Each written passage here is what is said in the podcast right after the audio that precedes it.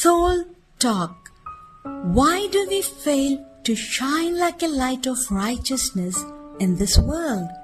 Because in this world, we often follow other people around us whom we watch and listen often to, rather than to follow the written word of God in which the path of everlasting light is present.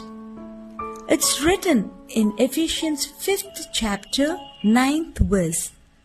Walk as children of light, for the fruit of the light consists in all goodness and righteousness and truth.